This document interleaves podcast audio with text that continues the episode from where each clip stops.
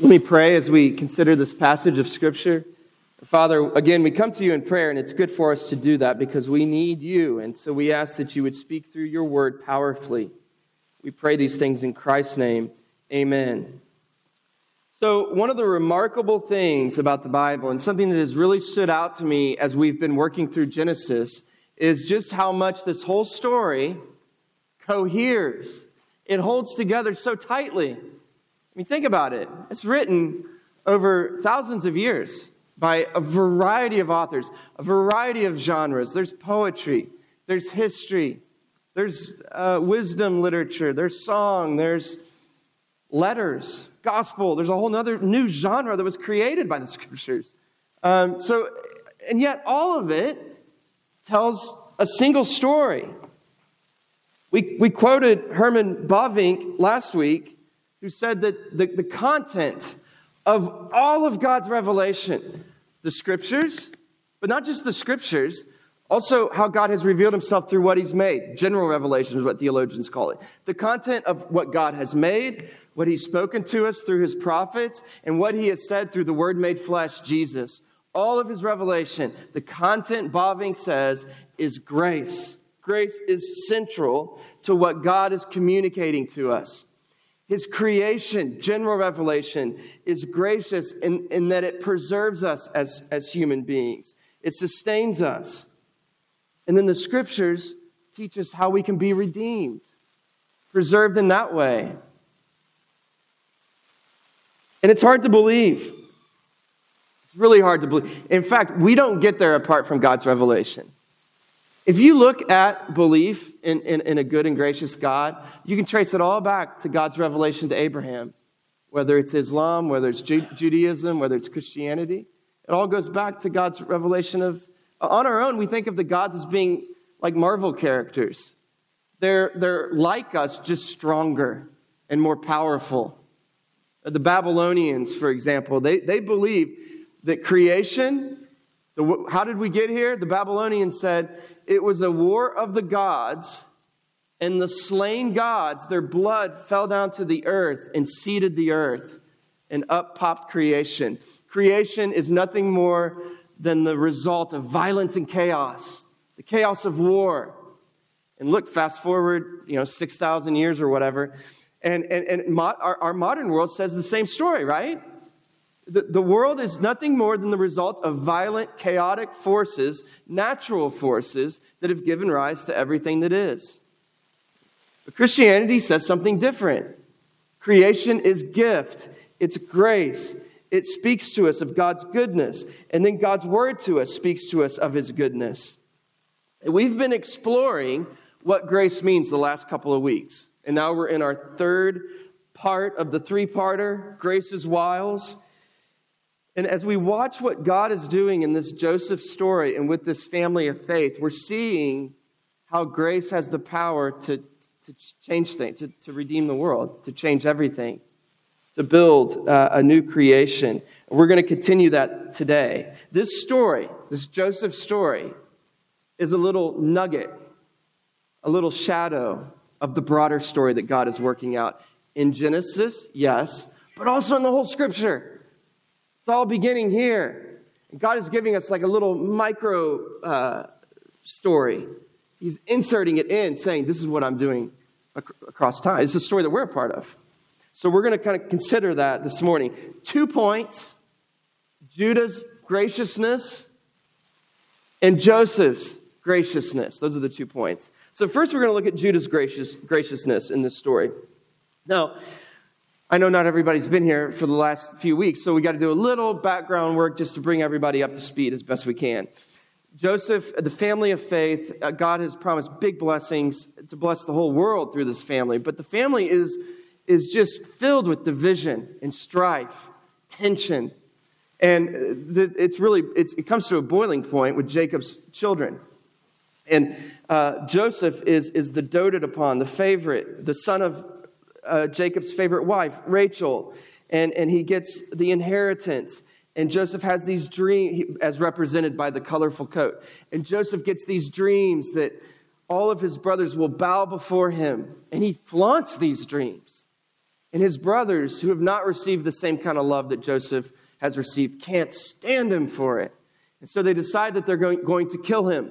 They throw him in a pit and they callously eat their meal as they're trying to figure out how they're going to destroy him. And he's just down there in the bottom of the pit.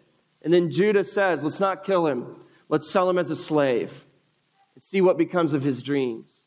So they sell him to a slave and they think we're done.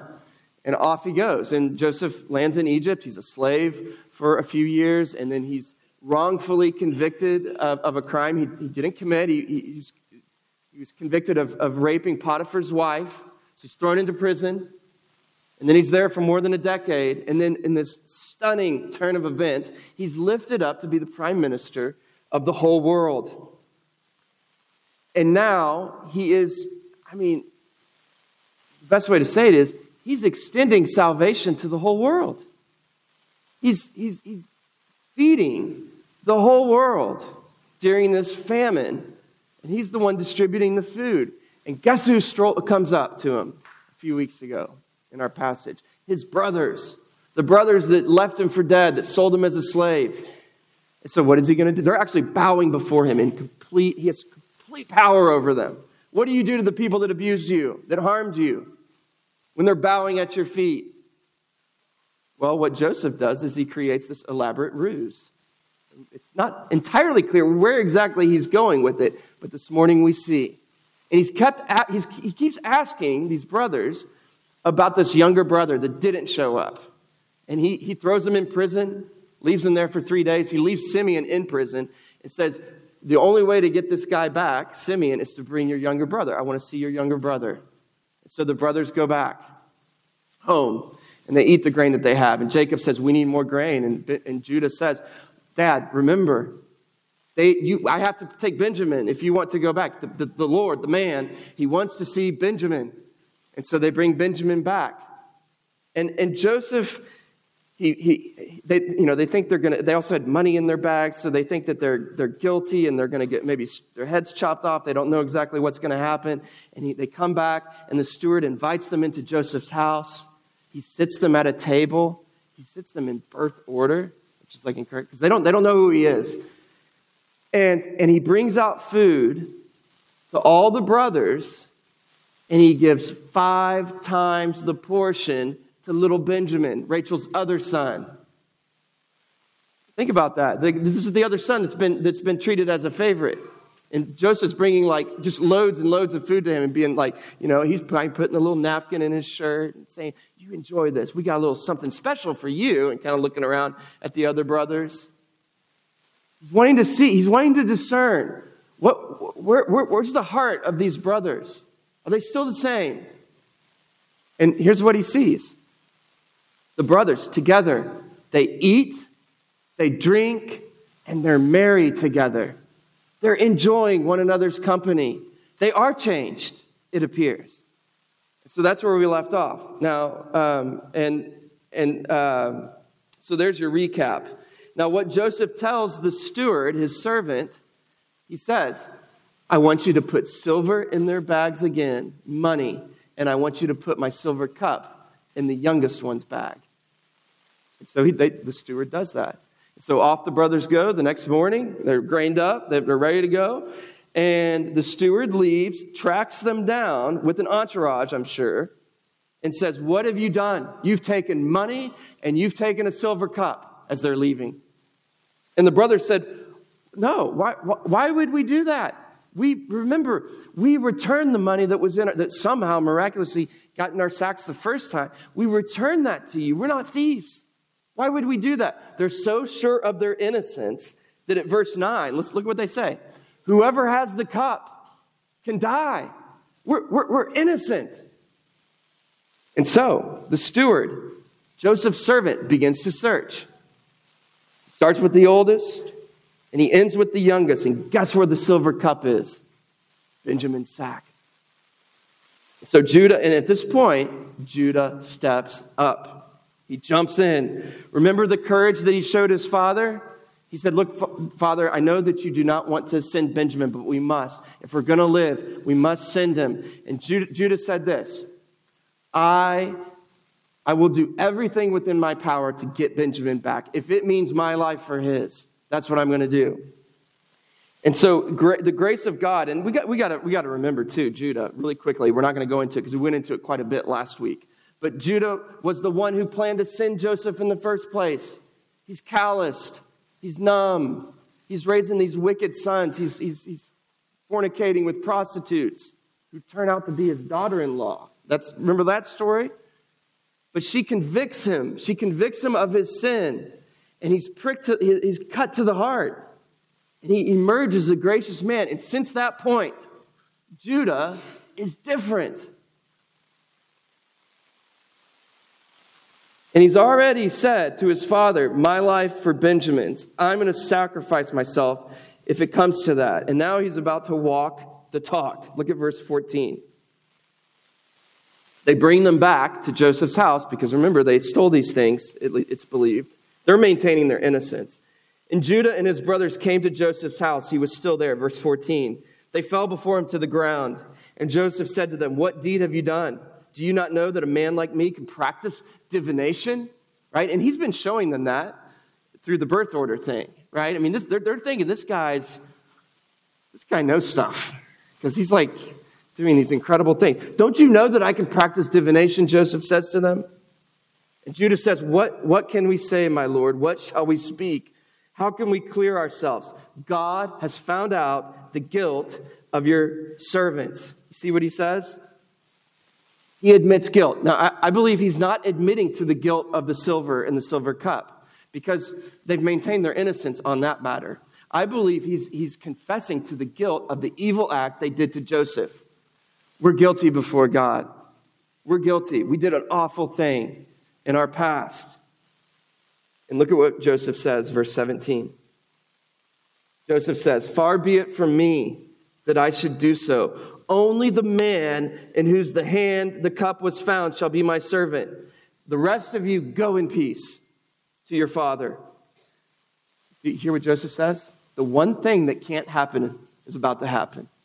The one goal, the one objective for daddy Jacob, get Benjamin back. And who's the one person that Joseph says, I want to stay and be my servant forever? Benjamin. Benjamin. It's the one thing they can't let happen. So, what is Judah going to do? Look at verse 18. Judah goes to Joseph and says, My Lord, please let your servant speak a word in my Lord's ears, and let not your anger burn against your servant, for you are like Pharaoh himself. And then he, he explains, he says, Lord, you have you asked if we had a brother. You asked us to bring our brother, and we did. We brought him. We had to get food. And then look at, look at verse 27. He says, Then your servant, my father, said to us. So, so they, they, they're telling, he's recounting the story of when uh, they're leaving, and Judah says, We have to bring Benjamin. And Jacob says to them in response to that, You know that my wife bore me two sons. One has left me, Joseph. And I said, Surely he's been torn to pieces. This is Jacob talking, uh, he, or he's recounting Jacob's words. I've never seen him since. If you take Benjamin from me, and harm happens to him, you will bring me down to Sheol, my gray hairs. I will die from devastation of losing precious Benjamin. And so Judah says, Look, this is what our father has said. We can't return without Benjamin. It will devastate our father, it will kill him. I gave him my word that I would give my life for his. Take me for Benjamin. That's what Judah is saying. Now, this is really significant. At the end of the book of Genesis, Jacob is going to pronounce a blessing upon all of his sons, a word, a parting on all of his sons. And what he's going to say about Judah is that the scepter will not depart from Judah. Judah is the kingly line of Israel. The scepter is the, the ruling staff. What Jacob says is that the ruling staff of the people of Israel, of Jacob's descendants, will not depart from Judah. And what we're seeing, what Genesis is showing us here, is the king that Israel needs, the type of king. Right? This is the type of king. Judah is being the kind of king that we all long for. A king who takes his power, who, take, who, who lays his life out there in sacrifice for another. He's extending himself for others. And, and notice, he's laying his life down for the undeserving. Uh, did you see how he recounted the story? What Jacob said to him? These, what he says Jacob said to him? These are words that wound. Look at verse 27 again. Look at what Jacob tells Judah. You know that my wife bore me two sons. You hear that? Now, he's got 12 sons. But it, it's like he's oblivious. Jacob's oblivious. The, the 10 other sons, they're not even sons. He doesn't even count them as sons.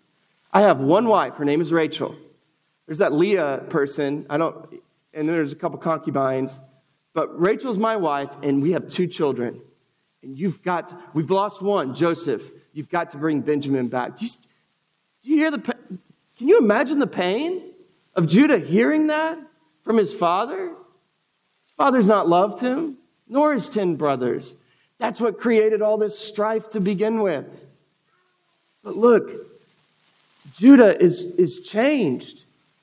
Judah is being gracious toward the undeserving, his father and his brother Benjamin, who received all the love and all the attention and all the doting and all the things that every, every son wants from a father.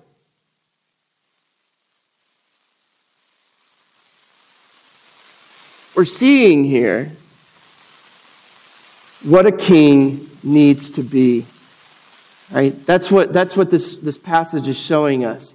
The, the, the, the, the type of king that not just Israel needs, but the whole world needs. I mean, this is an anticipation of Jesus, the lion of Judah, who extends his, his life not just for an undeserving father and brother, but for an undeserving world pours himself out. And this is not how kings act. Right? Our rulers are corrupt. In fact, the best form of government that we can kind of come up with as human beings is one that, that its strength is, is to the extent that it can spread power across different branches or departments so that no one person gets too much power. Like you can't, you have to, you, you can't give a single person too much power because we're selfish, we're corrupt, the more power we get, the more we want to use it for ourselves. That's not the king that we need. We need a king like Judah who's pouring himself out. We chose the name King's Cross Church because we believe that those two words may, may best summarize the whole Bible. The story is about a kingdom. The Bible story, the story that we're all a part of, is about a, a, a kingdom that was lost, the kingdom of God, but that is being regained through a king, the Lord Jesus. And how does he conquer the world? Build his new creation? It's surprising. It's not in power, it's in weakness. Through the cross, it's the king's cross. It's so unexpected, it's so beautiful. It's what Judah is doing right here. You drill down to the heart of creation, right? You find one who pours himself out. You, found, you find the Lord, right? And that's what, that's what Bavinck says. Everything that he reveals is grace and gift. So that's Judah's graciousness. Now I want us to see Joseph's graciousness. Joseph is about to lose it. He's about to lose, that's actually what it says. He's about to lose control. Now think about this. Joseph has been in total control. He has been, uh, he's been the man with the plan. More so than all of Egypt. That's why he got promoted to the position, because he had a plan, and his plan is working very well. The whole world, he's, he's controlling the, the life source, the food of all the world. He's been in control of these brothers. He's been kind of moving them around like little chess pieces. You guys need to do this. You need to do this. He's about to lose it. He's about to lose all control. Look at verse chapter 45 verse 1. Joseph could not control himself before all who stood by him, and he cries out, Make everyone go out from me. And so no one stayed with him when Joseph made himself known to his brothers. And he wept aloud so that the Egyptians heard it. And the household of Pharaoh heard it. He tells all, all the people in the room that are not his brothers, Get out! Get out! It's about to get ugly in here. Like, go. And so they go. And then he starts just losing it weeping. You know, his brothers are thinking, What's going on? uh, did Judah's speech strike a chord? Is he very was he sensitive? Did he say something in there that maybe moved him, or is he is this guy like totally unstable, and our life is in his hands? Like, is this good? Is this bad? What's going on? Is he about to kill us? And then he reveals himself, verse three. Joseph said to his brothers, I'm Joseph. Is my father still alive? But his brothers could not answer him. They were dismayed at his presence. They're in complete shock. So, what is Joseph going to do? That's the question. That's the question of the moment in their minds. What is he going to do? What is he going to do? Is he going to kill us? Is he going to smite us? Look at what he does, verse 4. So Joseph said to his brothers, Come near to me, please. And they came near. And he said, I'm your brother Joseph, whom you sold into Egypt. Verse 5 Don't be distressed or angry with yourselves because you sold me here. For God sent me before you to preserve life. He says, Come near. Don't be distressed. Don't be angry. I'm not here to harm you. In fact, God brought me here to save you, to preserve you. He extends grace. It's so powerful.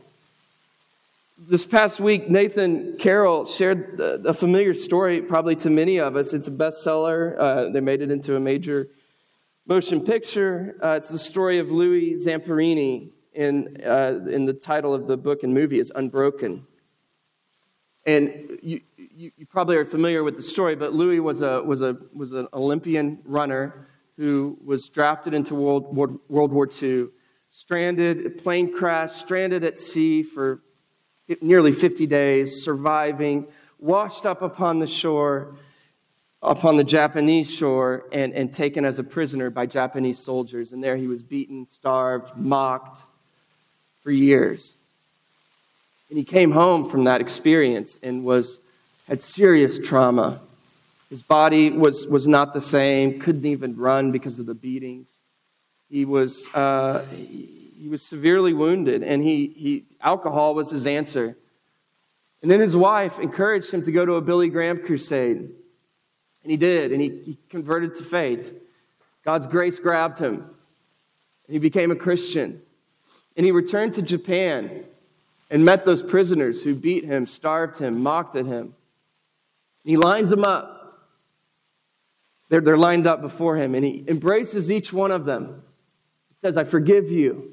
And he moves to the next one, embrace, hugs him, I forgive you. Goes on down the line. And then he explains God's grace to him, his forgiveness in Christ. He shares with them the gospel. And all of them convert to Christianity, but, but one, so moved. It's so, it's so shocking. They don't even believe it. He comes to embrace them, and you can imagine them tightening up, wondering, is he going to stab me in the back? But no, he comes to them in love. It's so powerful. And it's what Joseph does here to his abusers, his brothers.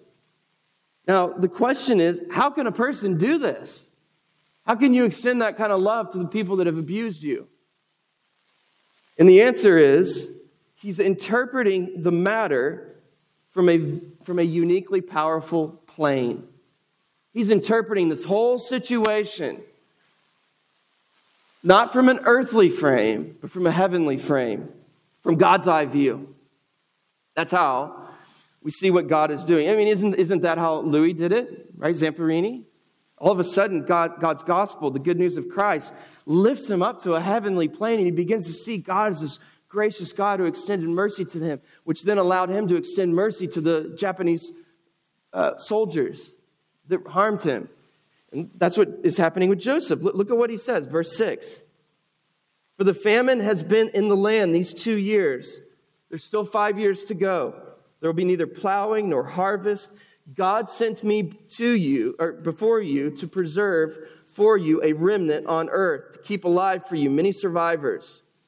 So it wasn't you who sent me here, it was God. He made me a father to Pharaoh and Lord of all his house and ruler over all the land of Egypt. This is God's doing. That's what Joseph tells them. Bruce Waltke, a commentator on the book of Genesis, says this. He says, From a worm's eye view, the Joseph narrative reads like a nightmare, a cacophony of outrageous excesses unjustly inflicted upon him. A rational conclusion that it is all absurd from his perspective could have made him a cynic or a nihilist. You look at the situation from the ground of Joseph and you think, from a worm's eye view, you think this is, this is awful. It's just a cacophony of bad experiences. It's horrible. It's a nightmare. Even if he's elevated, there's still the bitterness and the anger in his heart from the abuse that he suffered.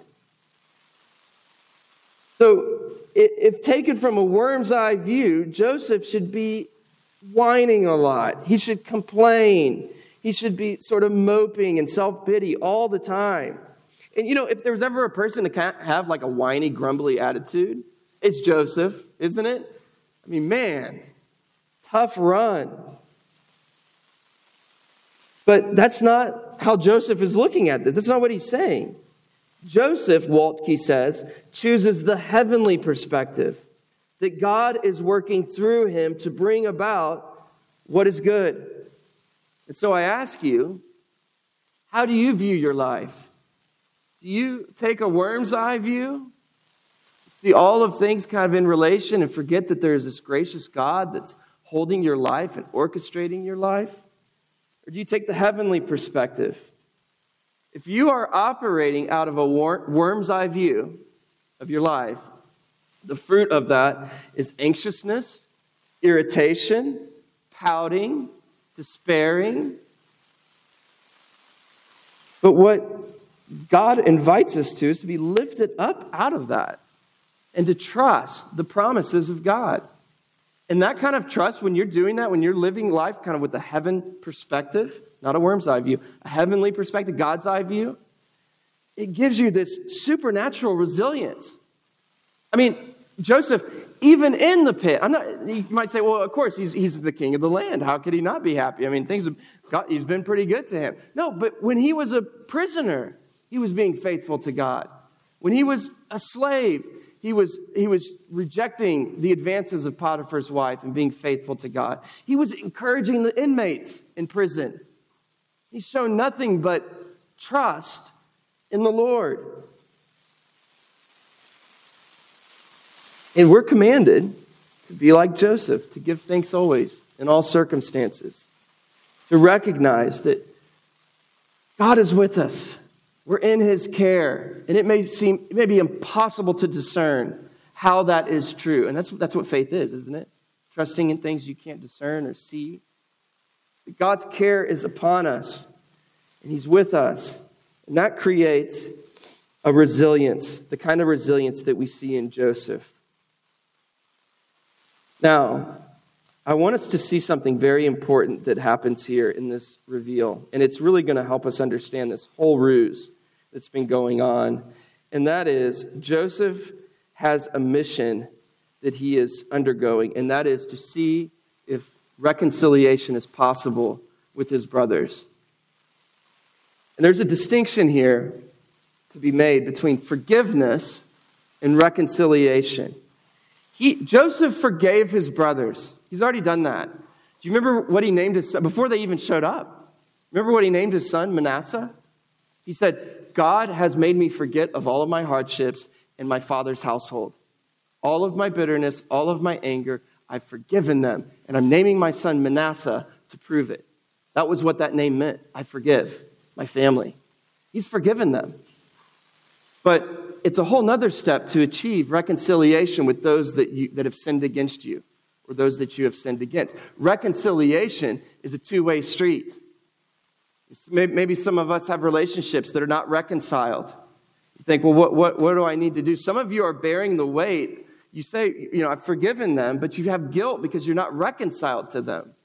Well, it's not in your power to bring about reconciliation in their life necessarily. That's something you pray for. We are called to forgive, but to reconcile the relationship is a whole other step that takes the other party's involvement. And that's what Joseph has been trying to discern. Are these bro- have these brothers repented of what they've done to me? Are they ready for reconciliation? I forgive them regardless, but are they ready to, to, to be reconciled? Listen to what Dan Allender says. Forgiveness involves a heart that cancels the debt, but does not lend out new money until repentance occurs.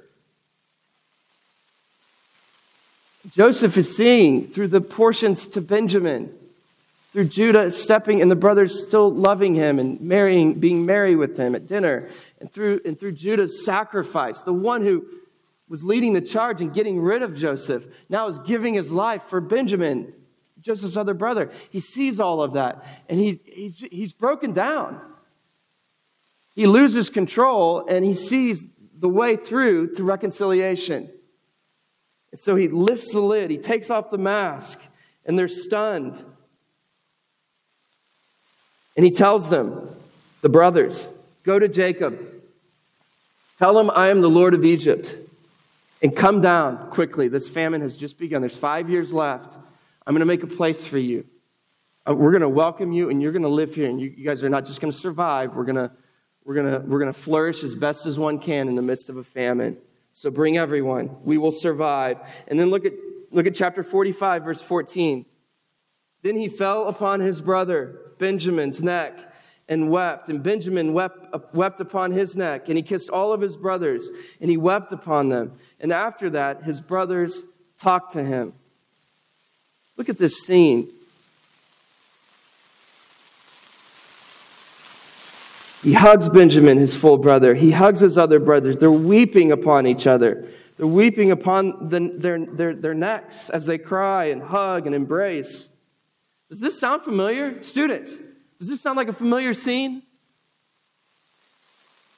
This, uh, uh this is an interesting story, students. I, I was, I, I'm preparing for this in a hospital at times. Most of it got done in a hospital waiting room. And then, um, and then just throughout the week, I'm, I'm thinking about this, uh, this scene, this last verse, and I'm, I'm just trying to figure out, like, what's going on here? I mean, I understand what's going on, right? This is like a reunion. It's, their hearts are being melted.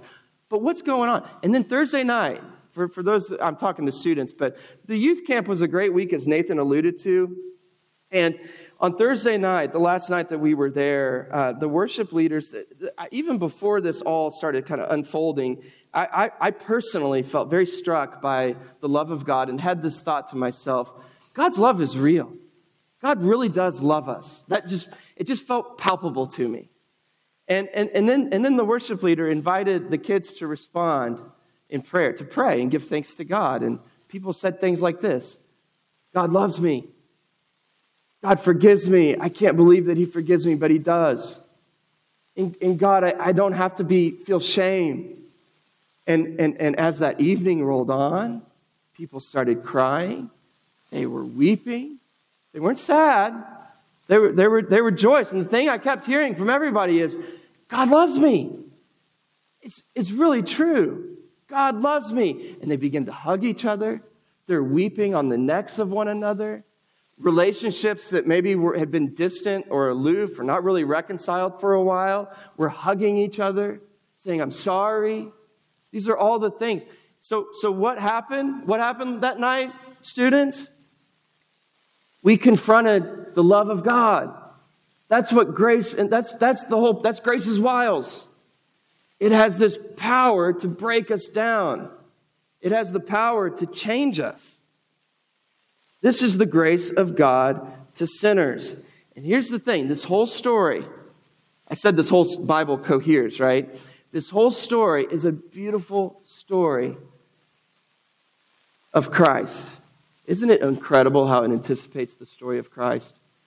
Jesus' father, Judah, he comes from the line of Judah, steps in, says, My life for an undeserving father and brother, just as Jesus steps in and says, My life for an undeserving world.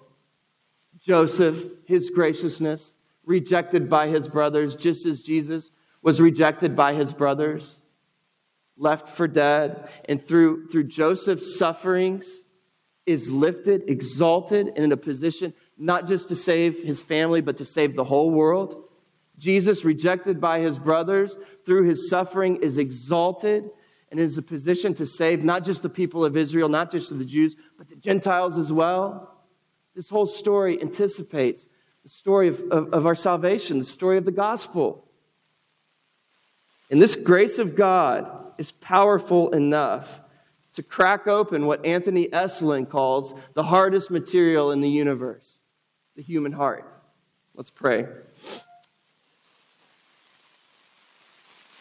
Father, we give you thanks for your grace. Help us to bathe in the waters of your love, as, as Jonathan Edwards said, as we, as we reminded ourselves at the beginning of the service. We, we thank you that we have means, many means, of receiving a sense of your love.